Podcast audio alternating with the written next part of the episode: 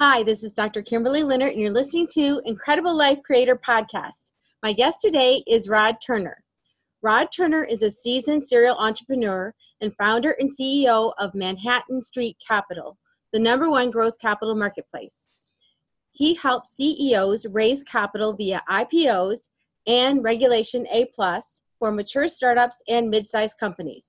He is also an expert in M&A, he was a senior executive for two successful tech IPOs to the NASDAQ, Symantec and Ashton Tate. Turner has played a key role in building startups to scale, including Symantec Norton, Ashton Tate, Microport, Knowledge Adventure, and more. He is an experienced investor who has built a venture capital business, Irvine Ventures, and has made angel and mezzanine investments in companies such as Bloom, Amyris, AskJeeves, and EASIC. He lives in San Diego with his wife and two sons. Welcome to the podcast, Rod. Thank you, Kimberly. It's great to be here. Yes. So, Rod, you have quite an extensive resume and a lot of experiences in your life. Would you please tell uh, us yeah. a little bit about you and, and like where you started, sure. where you grew up? How you sure, sure. So I grew up on a uh, on a farm in England, in the southwest of the country, and um, it, was, a very nice place to, to grow up from a quality of life standpoint. Relatively isolated socially, so we tended to value people, uh, uh, which is a nice thing too. Um, and then I moved. I became uh, my first career was uh, as an engineer. I started my apprenticeship at age 15. Left home, became an, a professional engineer on a nuclear power station in the UK. Um, and then I moved into, whilst in the UK, moved into selling computers because I wanted to progress my career faster than I could as an engineer, or at least than I thought I could. Um, and then I moved to the US at the age of 23 to uh, further my career. And then I joined, and I got into startup companies. A year and a half after I arrived in the States, I joined my first startup company, tech company and then I, I, I, that was kind of a big deal uh, in terms of change of direction. That's when my career began to take off. I had a lot of good fortune. My first startup company was this company Ashton Tate that you mentioned, and uh, we went public uh, and on the Nasdaq, and we became the third largest microcomputer software company in the world. Our product, our lead product, was called DBase, DBase two, DBase three uh, which was at, the, at that time, we built it to be the market leading database on microcomputers. Um, and then I went on to other startup companies. I've done, I've played a key role in building six successful startup companies, including Ashton Tate and Symantec, but others that we took and uh, sold uh, and created liquid outcomes for our investors and for our founders. Um, as well as the venture firm you mentioned. Um, so I've lived in, in California since I moved to the States. I've always been in California, Southern California, Northern California, Silicon Valley, and uh, San Diego in more recent years. Um, so I feel fortunate in that I have the mind of an engineer, you know, the thought process of an engineer, which I guess lends, causes me to want to be to be interested in how things are the way they are and how to make them better. And i've been able to learn non-engineering skills you know sales and marketing and management and leadership and finance and operations and entrepreneurship. And uh, i feel very fortunate in that respect. Uh, it's great to have a broad skill base and to have the to been able and to be able to learn new things as I needed to has uh, been super, and uh, I love that. Mm-hmm. Awesome. So yeah, that is quite a journey from engineering into sales into building companies. Mm-hmm. Um, and you're doing all that, and you also have a family. Mm-hmm. So how do how does someone as busy as you are and as successful manage as you are, demands. manage having your family and creating really um, quality family times along with getting things done at work? I would say you know, I, I, don't consider myself a standout example uh, in that regard. I've had some good luck, you know, partly that um, you know my career really kicked in into gear around the age age 25, 24, 25 is when it kicked off, it accelerated, and I I wasn't I was not married with, with, and I wasn't having kids then. I wasn't ready. I wasn't emotionally ready, even if I had met the right woman at the right time. So um, that was it was good because I had you know during the most intense period when I was traveling lots of the time, gone 50%, 60% of the time, uh, it wasn't impacting my, my young family because I didn't have one, right? Mm-hmm. And then by the time I did settle down, I was already pretty successful financially and business wise. And so that helped. It helped a great deal, although I was still busy, but I was, you know, I was able to change my priorities around. If I had been, you know, really maxed out in my career at the same time as having, you know, the young children, it would have been more challenging. So a lot of the time with the when the children were young, I was working from a home office, so I was around a lot, and um, so I, you know, I think I've had it easier than many probably in, in that respect. It was kind of sequential. I didn't get married till I was forty, and uh, so that helped. You know, it wasn't part of a big master plan. It was kind of the way it evolved. But I, I, certainly been times more recently, you know, launching this company, my, my current startup, Manhattan Street Capital, is a little bit mature now, I suppose, four and a half years in. Um, it's been, and the startup before it, uh, it's been a pretty intense period where I've been working long hours, uh, but I've been able to do it from you know near home or, or a home office a lot of the time, and that's helped. And um, you know, so I've basically my life has been a lot to a large uh, to a large extent. My life has been the kids, uh, my my wife, my marriage. You know, uh, working out and my business, and not much else. You know, not that much time for other things. But that's life, right? You prioritize what matters most. Um, there have been other times when I was uh, more indulging myself with my friendships and things. You know, and building and nurturing friendships better than I have. I have a lot of friendships through business. I, I enjoy meeting people and learning from them in business as well as non-business situations. So, you know, I have a, I, I'm kind of a social person. I enjoy all of that. Yes, yes. And um, tell me a little bit more about um, what you're doing now, the Manhattan Street Capital, and mm-hmm. you know what it does and how it works, like who your customers are. Mm-hmm. So we, in, in the year 2015, the, the federal securities regulator for stock sales and things, uh, the SEC, introduced Regulation A plus as a rule system as a result of the Jobs Act that was enacted in uh, 2012. Um, and Regulation A plus is pretty cool. It's a really well written regulation, in my opinion. And it enables companies uh, early stage companies, although I feel like it lends itself more to companies that are a little better established. But it enables companies to, they're allowed now to market themselves to investors of any wealth level anywhere around the world, particularly in the US, because that's where the law is enacted. So a company, if it's appealing to investors and if it's doing something worthwhile, you know, it's a very public forum, very transparent access to information, which is the way it should be. So good companies that happen to be in a model or have a model where what they do is explainable and appeals to regular people can relatively easily raise capital up to a maximum of 50 million 50 per annum which is you know you could do one every year. So that's a lot of capital actually. Mm-hmm. so when that regulation was enacted uh, i learned about it in march of 2015 then i decided to launch this company in april. I went live. We, we launched the company in 20 april of 2015 went live in may as the first dedicated Regulation A plus funding platform.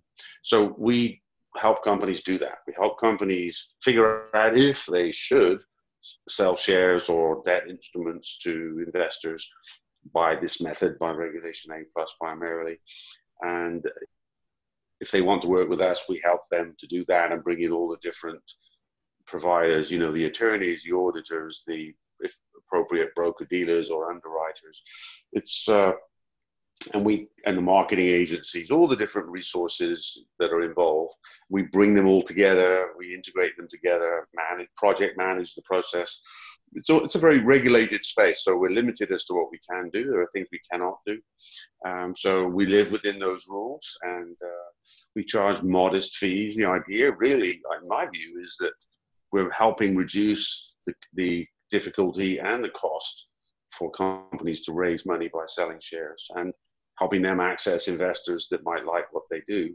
So it's pretty cool. You know, it's very democratic. It's all about, you know, is it a great company? It's not about where is it situated. You know, are you near a venture hub? Doesn't factor in. You know, is it led by a minority or led by a, a, woman or what? Doesn't matter. It's all about how great it is. If it's good, it'll, you know, and if it can be explained online effectively, and if it resonates with investors, you'll raise the money, right? It's all about a lot of careful execution so I, I like that. And, you know, there's so many companies that need this kind of opportunity. Um, and it's been Reg A Plus has been extended as of December 2018 to an, allow public companies to do secondary offerings using Reg A Plus. So uh, companies can less expensively do a secondary or another secondary or, no, or another secondary whilst they're already public when it makes sense to do so. So that's another neat expan- expansion of its use. Lots of companies can use this successfully. Lots of companies can't either. You know, if it's too complicated, too murky, too boring, then maybe that's not going to fly. But um, biotech companies, which can really appeal to Main Street investors because they do they're dealing with horrible things like Alzheimer's or cancer, you know, or addictive pain medicine. Um, they can appeal very strongly, and real estate companies have done very well. Over 60% of the capital raised in Reg A Plus has been for real estate offerings to date. Mm. So that's kind of that's kind of that is what we do. We help companies with the platform, with all the back end logistics, as well as with uh, pulling in the service providers and project managing the whole thing to maximize success. That's wonderful. So you're taking care of the regulations and making sure they're complying so they don't have to be studying the law or trying to figure out what to do. Yes, yes. We advise and train and orient the CEOs and their management teams. Of course, they still have to toe the line, you know, and they still have to do make the effort. And when there's no such thing as 100% perfection, but we're on it and we understand what needs to be done, and we focus their attention on the things that matter, uh, so that they're educated, right? So they don't, you know, it is risky for companies to do it themselves because there's so much to learn uh, and they don't have a very high success rate. Companies that do it on their own, you know, it's like anything. You go try to fix your your car engine if you don't if you're not an expert in fixing car engines. The likelihood of a successful, cost-effective outcome is rather low. So that's that's how we help. That's where we play a role. Mm-hmm. And so, let's say there's a company that's wondering if they're a candidate for that. Do you have mm-hmm. like a questionnaire they go through or something? How do you decide which companies you can work with and which you can't. I did hear you say that it has to be something that can be sold or that people want or they understand. I got that part. Yeah. But yes. let's say there's a company that's wondering if they're a good fit. Yeah. So um, on, I'll answer that question in two ways. Uh, ManhattanStreetCapital.com, uh, the website, has extensive blogs and FAQ posts uh, it is these. I think it's the best source of information about Reg A Plus and raising money and should you do it and how it works and what it costs and how long it takes and so forth. We put a lot of effort into that. So people find us all the time and approach us and ask us should they do it, what's it like, how's it, you know, ask further questions. Um, so we're a rich resource for companies to self-educate, CFOs and CEOs to go check it out. Um, in addition, but to answer your question directly, um, because, well, there are, there are really two kinds of companies that can effectively raise money. Those that already have a large following of fans or customers that are very happy with them, um, because it's very easy for them to reach out and say, "Hey, we're raising money. Would you like to invest?" And, and in order to do that, so the, the, best example that comes to mind for me is for that of that is a company called VidAngel, where they raised $10 million in about 10 or 12 days online online for about five days and then a break of about a week because they had a logistics problem and then they reopened and total 10 or 12 days to raise 10 million from emailing their 30,000 most happy customers, most active customers. Um, so their marketing cost was almost zero they created a beautiful offering, a great video, mm-hmm. and they were an inter- and are an interesting company. Uh, so that's the most cost-effective marketing example I can lay my hands on. Mm-hmm. And then when you go to the more regular situation, which is no fan base or at least a tiny one, you know, small customer base because we haven't built one yet. Uh, then in that case, it's it's it's more a matter of okay, can we? Is it possible to create an offering page that clearly explain, explains what you do? Uh, is it possible to explain what you do in uh, social media or advertising succinctly? Because if it's so bloody complicated, excuse my language, if it's so complicated that it takes a you know two or three paragraphs to explain what you do, then probably it's not going to work in social media. You can't grab people's attention with two or three paragraphs in an ad. It's got to be succinctly explainable. So if it's something we're treat we're we we have a cure for Alzheimer's, okay, nobody does yet, right? But that would be pretty straightforward claim at least. We have a treatment for AAA negative breast cancer. You know, that's a motivating statement. It's going to get people interested. And then if what they find when they go to the offering page is credible, is appealing, and, uh, and explained clearly and uh, succinctly, and if the offering is uh, put together in such a way that you don't have to be a rocket scientist to understand it, then we are looking good, right? Real estate is another example where many people understand real estate and would like more exposure to it, but don't have enough money or enough time necessarily to go out and buy another building, you know, or buy another house. So um, those are examples.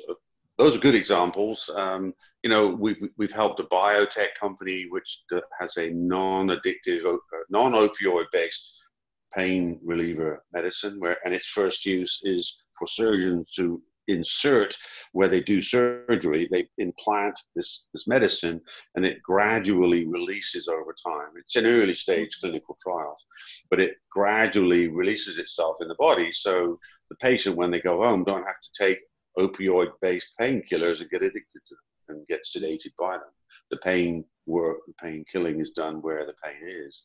So that's a pretty graceful idea, early stage still, right? All those risks because it's going to take a while to get FDA, if it does get FDA uh, approval. But you can easily explain it and it appeals, you know, in, in, with the opioid epidemic we have going on. So in that case, their cost of marketing has been very low because uh, that company does something that people care about. Main Street investors want to vote with their feet and support that that solution, even though it's not guaranteed to succeed, right? So those are examples. Uh, other other times, companies, especially in real estate, but there are other examples where they can afford to pay a dividend in today's low interest rate environment. If you can earn eight or ten percent, uh, even better if it's paid monthly. A lot of people would like to invest in that if they believe in the company underlying it. Then it's more about the return as long as they believe in the company being stable enough, and they're not as hung up then maybe on the details of the company as long as it's stable enough to deliver that uh, dividend return. So those kinds of things matter. Mm-hmm. Um, it, explainable, does it appeal, is it motivating? You know, if it become if it's a B two B business, okay, that's a bit more of a stretch. If it's a boring B two B business, it's a bigger stretch. You know, so you know, truck routing software for garbage disposal trucks probably not going to matter too much to the consumer investor, the Main Street investor. Might be a great company, but that doesn't mean it's going to be easy to explain or we're going to be easily able to raise the capital for it. Mm-hmm. Thanks.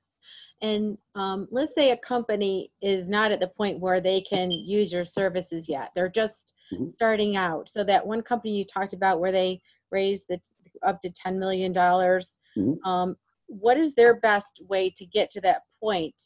Um, you know, I know they want to build yeah. a fan base, but is like yep. crowdfunding an option or what? Well, it depends. It, it, it, depends. You know, some companies uh, lend themselves to crowdfunding, and they'll be the, if they can successfully crowdfund themselves, they're probably a very good candidate for using Reg A Plus, right? The same kind of things apply. If you can, if it's appealing to people to donate money in a crowdfunding thing on Kickstarter, then it's probably appealing to regular Main Street investors to invest money too.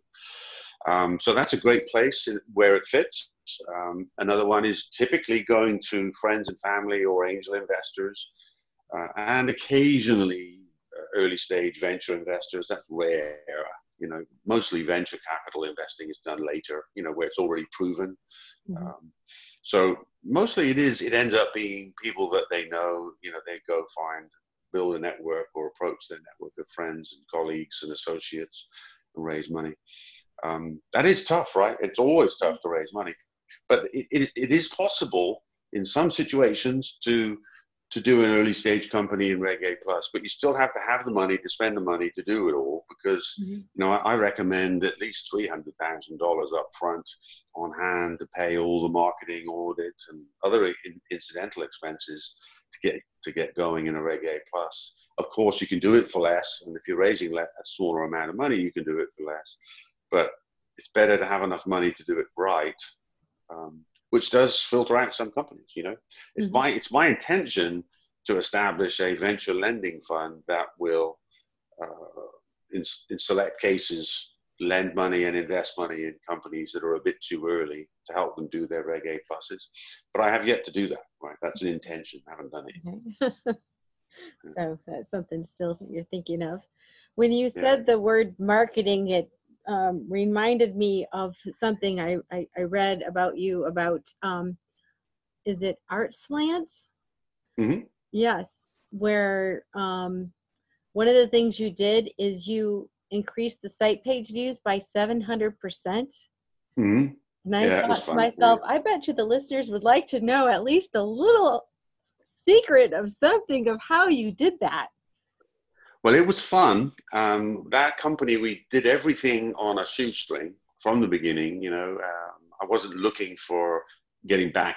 I had been in a semi-retired state, mentoring, guiding companies. I wasn't looking for a full-time gig, but I ended up joining the company, investing in it, becoming the CEO, and driving all the marketing uh, and a lot of uh, new programs. So it was there was a lot of fun involved in that. And let me, you know, I would say the biggest things that we did there that gained momentum were uh, reducing the cost of advertising dramatically. So at the beginning, the cost per click was, you know, 30, 40 dollars per uh, art collector and uh, gatherer, you know, art collector visiting the site, which is pretty expensive stuff. Mm-hmm. Um, we got it down to probably five or six cents over time. That was great, right? You know, and that was a lot of fun. The engineer in me was having fun tweaking this and adjusting that and paying close attention to uh, the digital marketing, digital advertising. We established a uh, series of programs, one of, you know, essentially in the art world, ArtSlant, contemporary art. Uh, it's a lot about who the people that need to make a name for themselves are the unknown artists. They want to emerge from the crowd in order to be able to sell their art, and that's a big challenge. So we mm-hmm. provided services to them and to galleries, but mostly it was about providing free services to established artists and established galleries for collectors' benefit, art collectors' benefit, in order to establish a credibility, a critical mass of art, then leveraging that to bring in and encourage uh, emerging artists to spend spend modest amounts of money because that's all they have to promote themselves and advertise themselves on our website, which they did. Um, but to me, the biggest experience, the most fun experience that I had with that, which was a big learning experience, was that a lot of the skills I had learned in other areas in technology startup companies uh, businesses, business to business uses, and relatively boring things in, in some ways, apply directly to this art company. That was fun. I, made, made, me, made me feel quite empowered. But also, I had this major breakthrough where we were running ads, uh, emails. We were sending emails out to our ever growing list of art galleries and collectors, but especially to the emerging artists, because they were the ones that would spend money, modest amount of it, but would spend money to advertise with us. And um, I had this amazing experience where we put together a reference uh, uh, email, which showed these three emerging artists and how they had had great success using ArtSlant. And here's the true story of each of their successes with clickable links to prove it. And it fell on its face. It was abysmally oh, abysmal. No. You know, it's like I was just blown away that facts and proof didn't cut it, you know. Mm-hmm. And that was revolutionary for me because it caused me to rethink the pitch, the method, the the appeal of those emails that we did typically once a week. Mm-hmm. To I switched away from the facts and went to humor. And skepticism because artists are very intelligent people and they tend to be they tend to have a dark side and a skeptical sense of humor and tend to believe the downside situation too much probably so it was amazing and part of that evolution was going back with the same ad uh, a month or six weeks later where all I did was add the skeptic's question to each of those claims. There was a claim, and then the editorial, you know, the editorial was I, you know, two art got two art shows. I believe one, but two, that's a bit much, don't you think? you know, adding the skepticism, and it took off. It was just the use of humor when it when you get the humor right, uh-huh. it was ballistically successful, off the charts successful, and so much fun. So we did a series then of attempts at humor, many of which worked, and you know, very few offended people. One one got a little bit of uh, offense going, but not too much. So that, that was a blast. You know, it was plumbing humor in marketing to art to artists was you know very interesting, interesting, quirky thing. But it worked very well. Mm-hmm. Yeah, yeah, it does sound like a lot of fun. Like yeah, fun. yeah. So yeah, it was Monty Python esque humor coming out. Yeah, yeah. The the emotions still sell. I think you gotta have yeah, the well, facts, but the, but, the emotions. But emo- emotion, everyone knows that, right? I mean, most people know that logically, and I've experienced it. I had experienced it earlier in my career where emotion really kicks really well. It's exponentially better. But how do you deliver that? How do you find that? Mm-hmm. And it, and using it, doing it with humor is so much more difficult than doing it by uh, by other means. But sometimes you have no other means available at your mm-hmm. disposal. So yeah. yeah, that was a lot of fun. Yeah, sounds like it.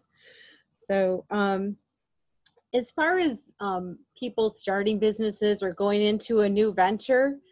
You seem to have a lot of different um, interests. You know, there's the art, mm-hmm. there's the tech, there's other mm-hmm. things. Mm-hmm. Um, is it really important that you know the space you're going to into really well, or not necessarily to run a company? Into well, it, it's a bit of both, you know. Um, so in the case of ArtSlant, I parachuted in and didn't know the space, you know. And at Symantec, we started early on. We we started growing by acquisition, and I was leading some of the bigger, most strategic uh, acquisitions where.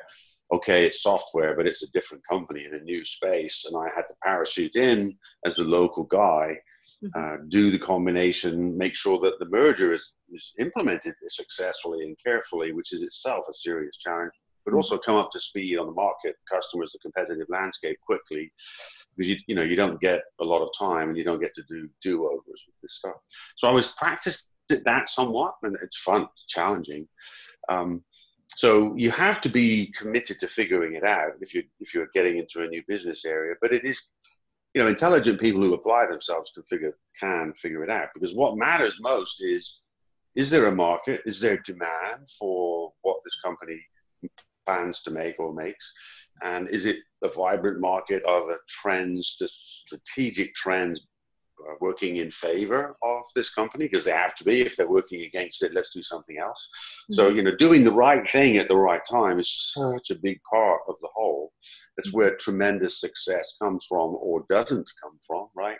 Mm-hmm. So being able to recognize that, and if it means that, okay, I don't know that space enough, but I'm going to figure it out because that's what I've got to do, I have to do in order to build this business or become the CEO of it or something. But usually people are building it from scratch, right? That's the more mm-hmm. common situation. You, you, one should not assume that because you know it and you love it, that it's going to be possible to make a success out of it because familiarity and comfort with it may or may not have anything to do with yeah there's a vibrant market. Yes it's growing beautifully. And yes you can communicate it. I mean there are situations where it's almost impossible to communicate a marvelous idea so you end up not doing it because it wouldn't work. And then there are others where there are unfair advantages. You know one of our early products at Symantec um, I started this division inside Symantec in the early days called Turner Hall Publishing. One of our early products was a product called Squeeze, which compressed the spreadsheet you could make a spreadsheet, and the spreadsheets would get too big to store on disk on a floppy disk in those days, mm-hmm. and so people would value the ability to compress a spreadsheet down to be smaller so they could take it home on the floppy disk and then work on their home computer. Um, we never ever made a claim that Squeeze would compress the spreadsheets in memory. It did not. We never claimed that it did. We only claimed that it compressed it to store on disk. But people kept on misunderstanding that to our benefit, right? And so it's just like, okay, you know, you're not going to fight it. You go with it. People love the product. It worked great. We didn't get complaints where they were disappointed about that. But that was a uh, an unfair advantage that worked to our favor, right? Mm-hmm. And when when it works that way, pay attention, love it, live it, you know, indulge yourself, and pay attention when it's the other way around because you shouldn't do this. You should, you know, probably should do something else. Mm-hmm. Yeah, and when you're I don't know if I answered your question. Okay. Oh, okay. Um, so when you're putting together a company, whether you know the type of company you're going into or not, what's the importance of a team, and how do you put mm-hmm. together mm-hmm. the correct team to really get mm-hmm. something to go and get go to market and so uh, yeah I, I, mean I, have had lo- I have so much experience of observing others and of doing this myself and of helping um, and when we've acquired companies the same thing and being acquired by other companies I, I have a lot of learning. Um, so it's the most important thing is to have a balanced set of team dynamics. So uh, you know, for example, when you are developing software, software programmers, really great software programmers, uh, especially the ones that are more experienced, they tend to be a bit skeptical, sometimes too skeptical. So managing the dynamics uh, where you have enough enthusiasm to actually get stuff done and enough realism to, to do it properly and with quality and in a way that's going to work it becomes critically important. I mean, there are quite a few software companies that screwed themselves up royally by getting the mix of their development team wrong or by having too large a development team. Ashton Tate, uh, after I left, and part of the reason that I left was that they built a bureaucracy in their software engineering group where they had 70 developers doing what should have been done by three or four and what used to be done by one or two. Uh, and they, you know, they literally did lose the plot, and they, the company ended up getting sold for a song because they weren't able to effectively develop their software. Too many people, too much communication. That's a bad dynamic.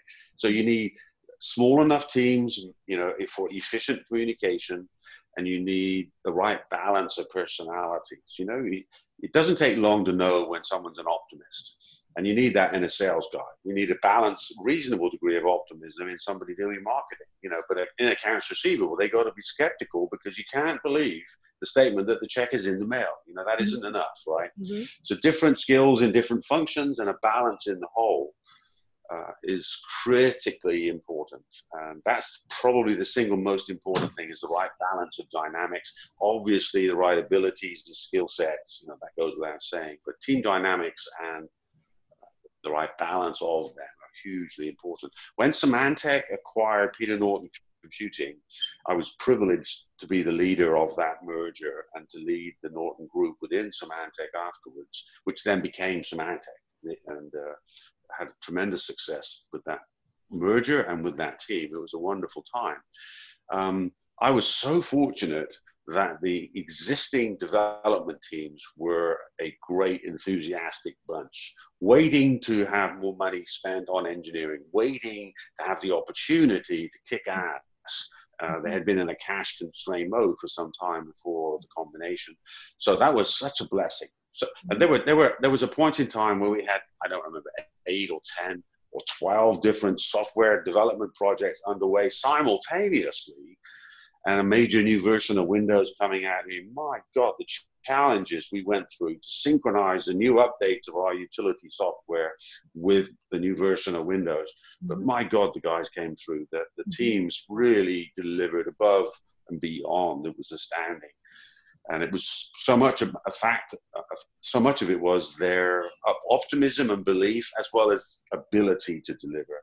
Not, not too much skepticism in mm-hmm. those teams. Wow. And uh, I had another question kind of similar. So if is there a difference between someone who wants to be an entrepreneur, a CEO? I know you said you've mentored business starting up and startups and mm-hmm. people business. Um, mm-hmm. Is there something that makes a great CEO or makes a great entrepreneur? Is there a difference? There's a lot of similarities. Um, an entrepreneur can be, you know, uh, the entrepreneurship thing can be front loaded where, you know, after the first couple of years or something, two or three years, then the entrepreneur brings in a more seasoned CEO to take over the reins, a more operational, a more operation centric person. Uh, of course, you want, ideally, you want all the skills in one person that the entrepreneur has the ability to be a great CEO. I tend to think of them as much of a muchness, you know, as one. But you know, if you if you think about it, I sat next once. I sat next to the president of United Technologies, and they had about three hundred thousand employees then. This was some time ago, and it was fascinating for me to learn how someone running such a giant business, what how do they have an effect? You mm-hmm. know, I mean, you've got this giant battleship thing that's moving in one direction, and he point, he said, you don't move it very much; you just tap it. You know, it's about leadership and tapping it in a direction. Whereas it, as a startup CEO, everything you do matters, right? You're, mm-hmm. you're wearing multiple hats. You know, you've got to do everything for a while, and everything you do has huge effect. Sometimes disastrous, sometimes marvelously successful. So, a lot of the characteristics are similar, though. Um, and I'm more focused on the early stages anyway. So they come down to some of my philosophies, really being real, not allowing oneself to get distracted uh, uh, or distort reality. You've got to know what's actually going on. You've got to know what the customers really think. If you lose a sale, you can't trust that you know or through osmosis or that the sales rep's telling you the truth about why you lost the deal because mm-hmm. they may be telling you what they hope is true or they may be telling you what they think you want to hear. You've got to find out what the facts are. It's like when an employee quits you can't assume that you know why they quit. You've got to find out. You've got to mm. chat with them one on one.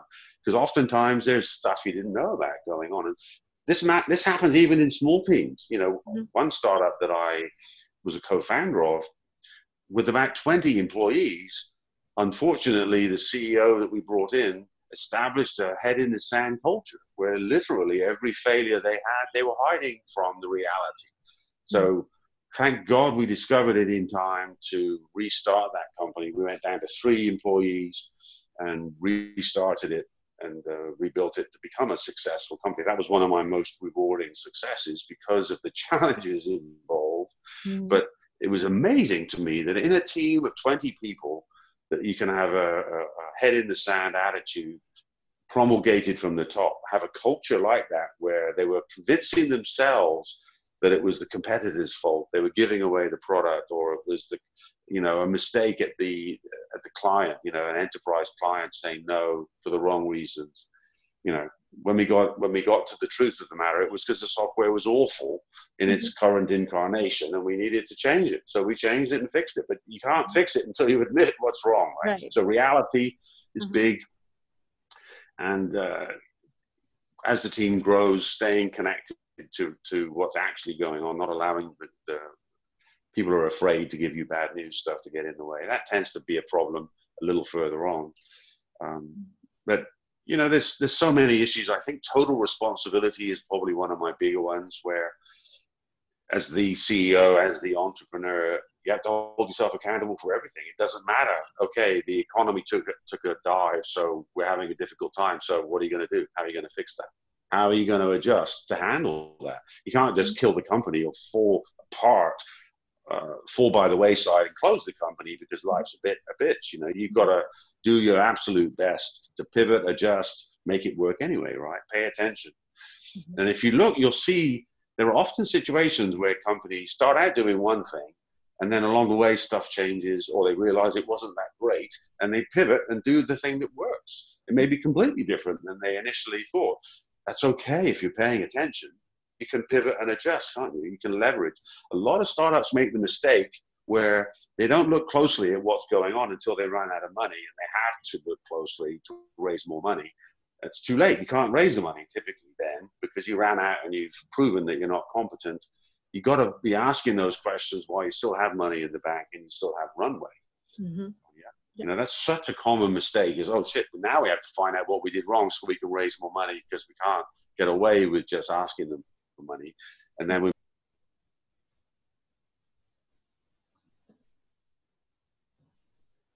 Yeah, so that's a classic example of uh, uh, paying attention, really paying attention and using your initiative and taking total responsibility. They're kind of the most important ingredients in successful uh, building, successfully building uh, and growing businesses. You mm-hmm. gotta be paying attention. You've gotta be prepared to pivot. You have to pivot. You just in the early days at Symantec, for example, um, I think a large chunk of the company just got sold to Broadcom for 10 or 12 billion dollars or something. Big deal. It's a shame in a way. I kind of preferred it when it was a standalone successful company. Two companies now. There's there's a sustaining bit and a sold bit. But in the beginning, um, we raised venture money at a pre-money valuation of eight million dollars for that company. That was the valuation that the VCs invested at, which was a reasonable price at the time especially given that it's gone up, you know, so much in in subsequent years. But we launched the first product, and three months in, sales were one third what they needed to be. We were losing money. We needed more venture capital. The VCs, the lead venture firm, Kleiner Perkins, said, if you get the company to break even, we'll go to bat for you. We'll back you. We'll put in more money. And so we did. We made a slight headcount reduction we renegotiated the lease for the building. We were in too big a building. Got a deal to push off the lease payments to the future to reduce the current expense. Um, and everyone took a pay cut. The top, the CEO and the chairman took a 100% pay cut. The VPs took a 50% pay cut, and the rest of the man, of the of the employees took a 15 one five percent pay cut. And that actually motivated everyone because we're all suffering here and they're suffering more at the top, right? It was a team building thing. We did a bunch of neat things to rebuild momentum and establish success. And we brought in fresh uh, venture capital and we ended up making the company successful. But I'll never forget my roommate at that time, who was this guy Mike, who was the director of sales, reporting to me and sharing a, a condo with me, an apartment with me he bought he, leased a brand new BMW right after we put that program in place because he was an optimist, right? You've got to be. He's a sales guy. You know, you walk through walls when you're a sales guy. You believe in the positive outcome. Mm-hmm. So, and it worked out. He, he worked out fine. You know, he was, there was no way I would have bought a new car. I had a nice old car. I had two. I had a little English sports car and an old Mercedes. They were fine. I wasn't going to sell out more money at that point in time. Mm-hmm. But we made it happen, you know. And it was easy a few years later when we went public for everyone to say, "Oh my God, another overnight success." It wasn't an easy overnight success. It took us years to get to that point. Mm-hmm. Yes, that's the way it often is. Sounds like even through the hardship, that creativity is what got you out of it by actually just being so creative and thinking of every area we, where you could change something. Yes. Yeah. Well, we did an amazing things. You know, we had this six pack program in that critical period where it was inspired by a product called the, uh, the AST six pack. It was a popular product name. And working six days a week and visiting six dealers a day, selling them or training them. And staying at Motel Six for low costs of travel.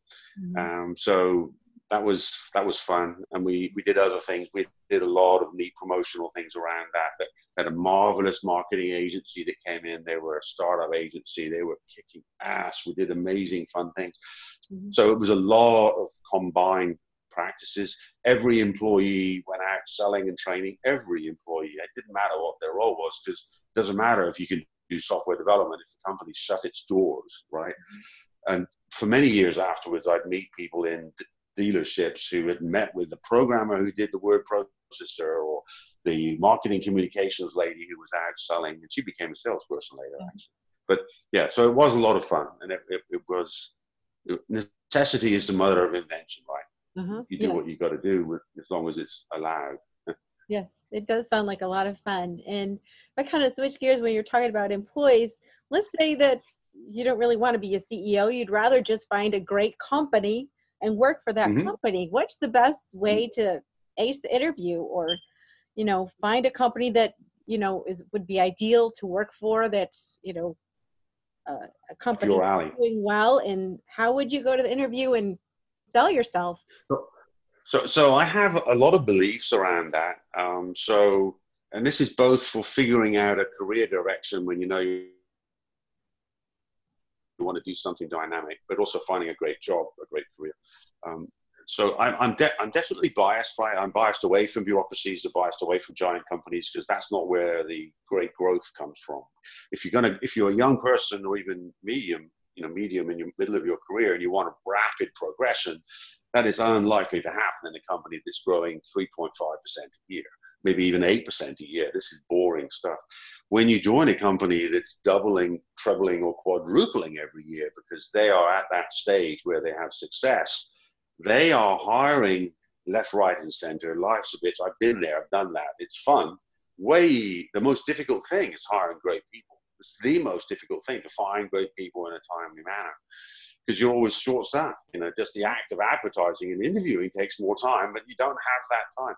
So that is where opportunity lies. So identifying the companies that are in a field that is growing and they are succeeding and they're growing very rapidly. So they're typically in the 20 to 80 employee range. Companies of that size are where rapid growth can occur. Typically not yesterday's startup. You know, they've been around for a bit they were able to raise some capital. They were able to create product. They're on the third release. This one's starting to kick off, to take off. That is the ideal time to, to join them. So identifying such companies, you can use you know, webmetrics software to track companies' sites. If you know of companies in the field, you go check them all out. Look, use SEMrush, S-E-M-R-U-S-H for free. You can track the rapid growth of metrics. So it's a company that's in a space, but they're the trend is boringly flat. Okay, not too hot. A company that went like this and is now, is now going ballistic. It's hard not to notice that when you look, right? Mm-hmm. So those kinds of things. Then, so you identify companies that are in fields that are growing rapidly. You can search for that stuff online, and you know there's a lot of good sources that are doing things that are interesting, like AI, you know, machine learning uh, today, and uh, obviously virtual reality, augmented reality, technologies that are obviously taking off. Uh, and look within to see the companies that are doing well in those spaces.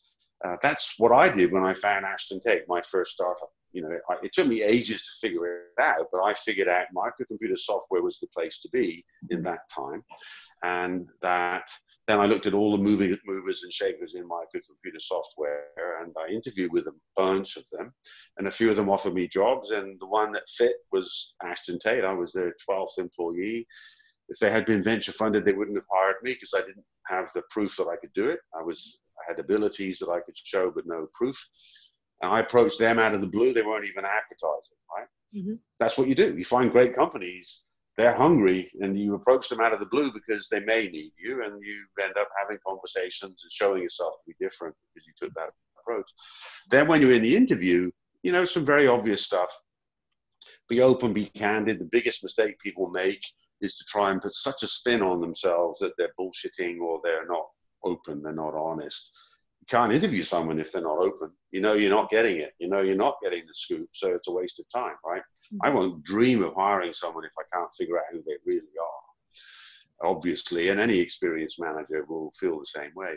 But so this, it's about being open and transparent. It's about having checked the company out first and asking questions. I'm astounded how few people ask questions. It's like they feel too humble. They feel like it's above their grade or something to ask questions, but you show interest, you show engagement, you show intellect, and you show an understanding of the company and its business when you ask questions, and then follow up questions, right? That's mm-hmm. how you distinguish yourself and you show your ability and your innate intelligence and stuff. So, those are the big things for me in interviews that people tend to miss out on. Mm-hmm. Wow.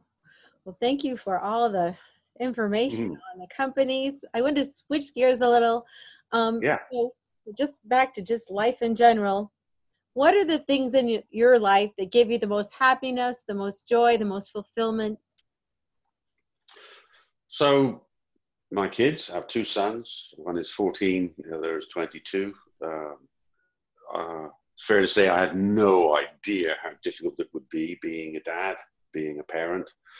Um, but when I, but it's been so incredibly rewarding, and they are my life. Right? I mean, anyone who's got kids knows that they become your life. They become more important to you than yourself. So it's a wonderful, wonderful journey. Um, that right there, that's the biggest thing and a, and a shocker because you know I was a guy. I was afraid of commitment, and I knew, yeah, of course, I'll have a, I'll get married, I'll have kids, but I didn't have a clue what that entailed. Um, beyond that, I would say enabling others to be their best, be my to be myself, to be my best self. But that kind of that's been of that's been of necessity, right, to overcome my pitfalls to the extent I've been able to figure out what the hell they are, uh, overcome them to grow myself, but to help others. So there's been some amazingly wonderful things where people and teams that I was responsible for did unbelievably great things where, you know, really we were, I was asking too much, you know, and, but we pulled it off mm-hmm. and people feel so good when they do and even me, you know, this unbelievably unreasonable taskmaster, I come out looking good then because we did it, we accomplished it. You know, mm-hmm. I've had people come back to me, you know, when I'm challenging them too much and say, Rod, you know, we're we're a bit confused about what you're looking for. What they really mean is it's too much. What are you saying? But anyway, it's been wonderful when we've done what seemed impossible. You know, mm-hmm. I've had some lovely experiences with that where preparedness meets opportunity, and we kicked. We really delivered. Mm-hmm. Beautiful, beautiful experiences, and it's. I think it's helping others be their best, and helping, my, and obviously being being myself my best. But it's more about helping others.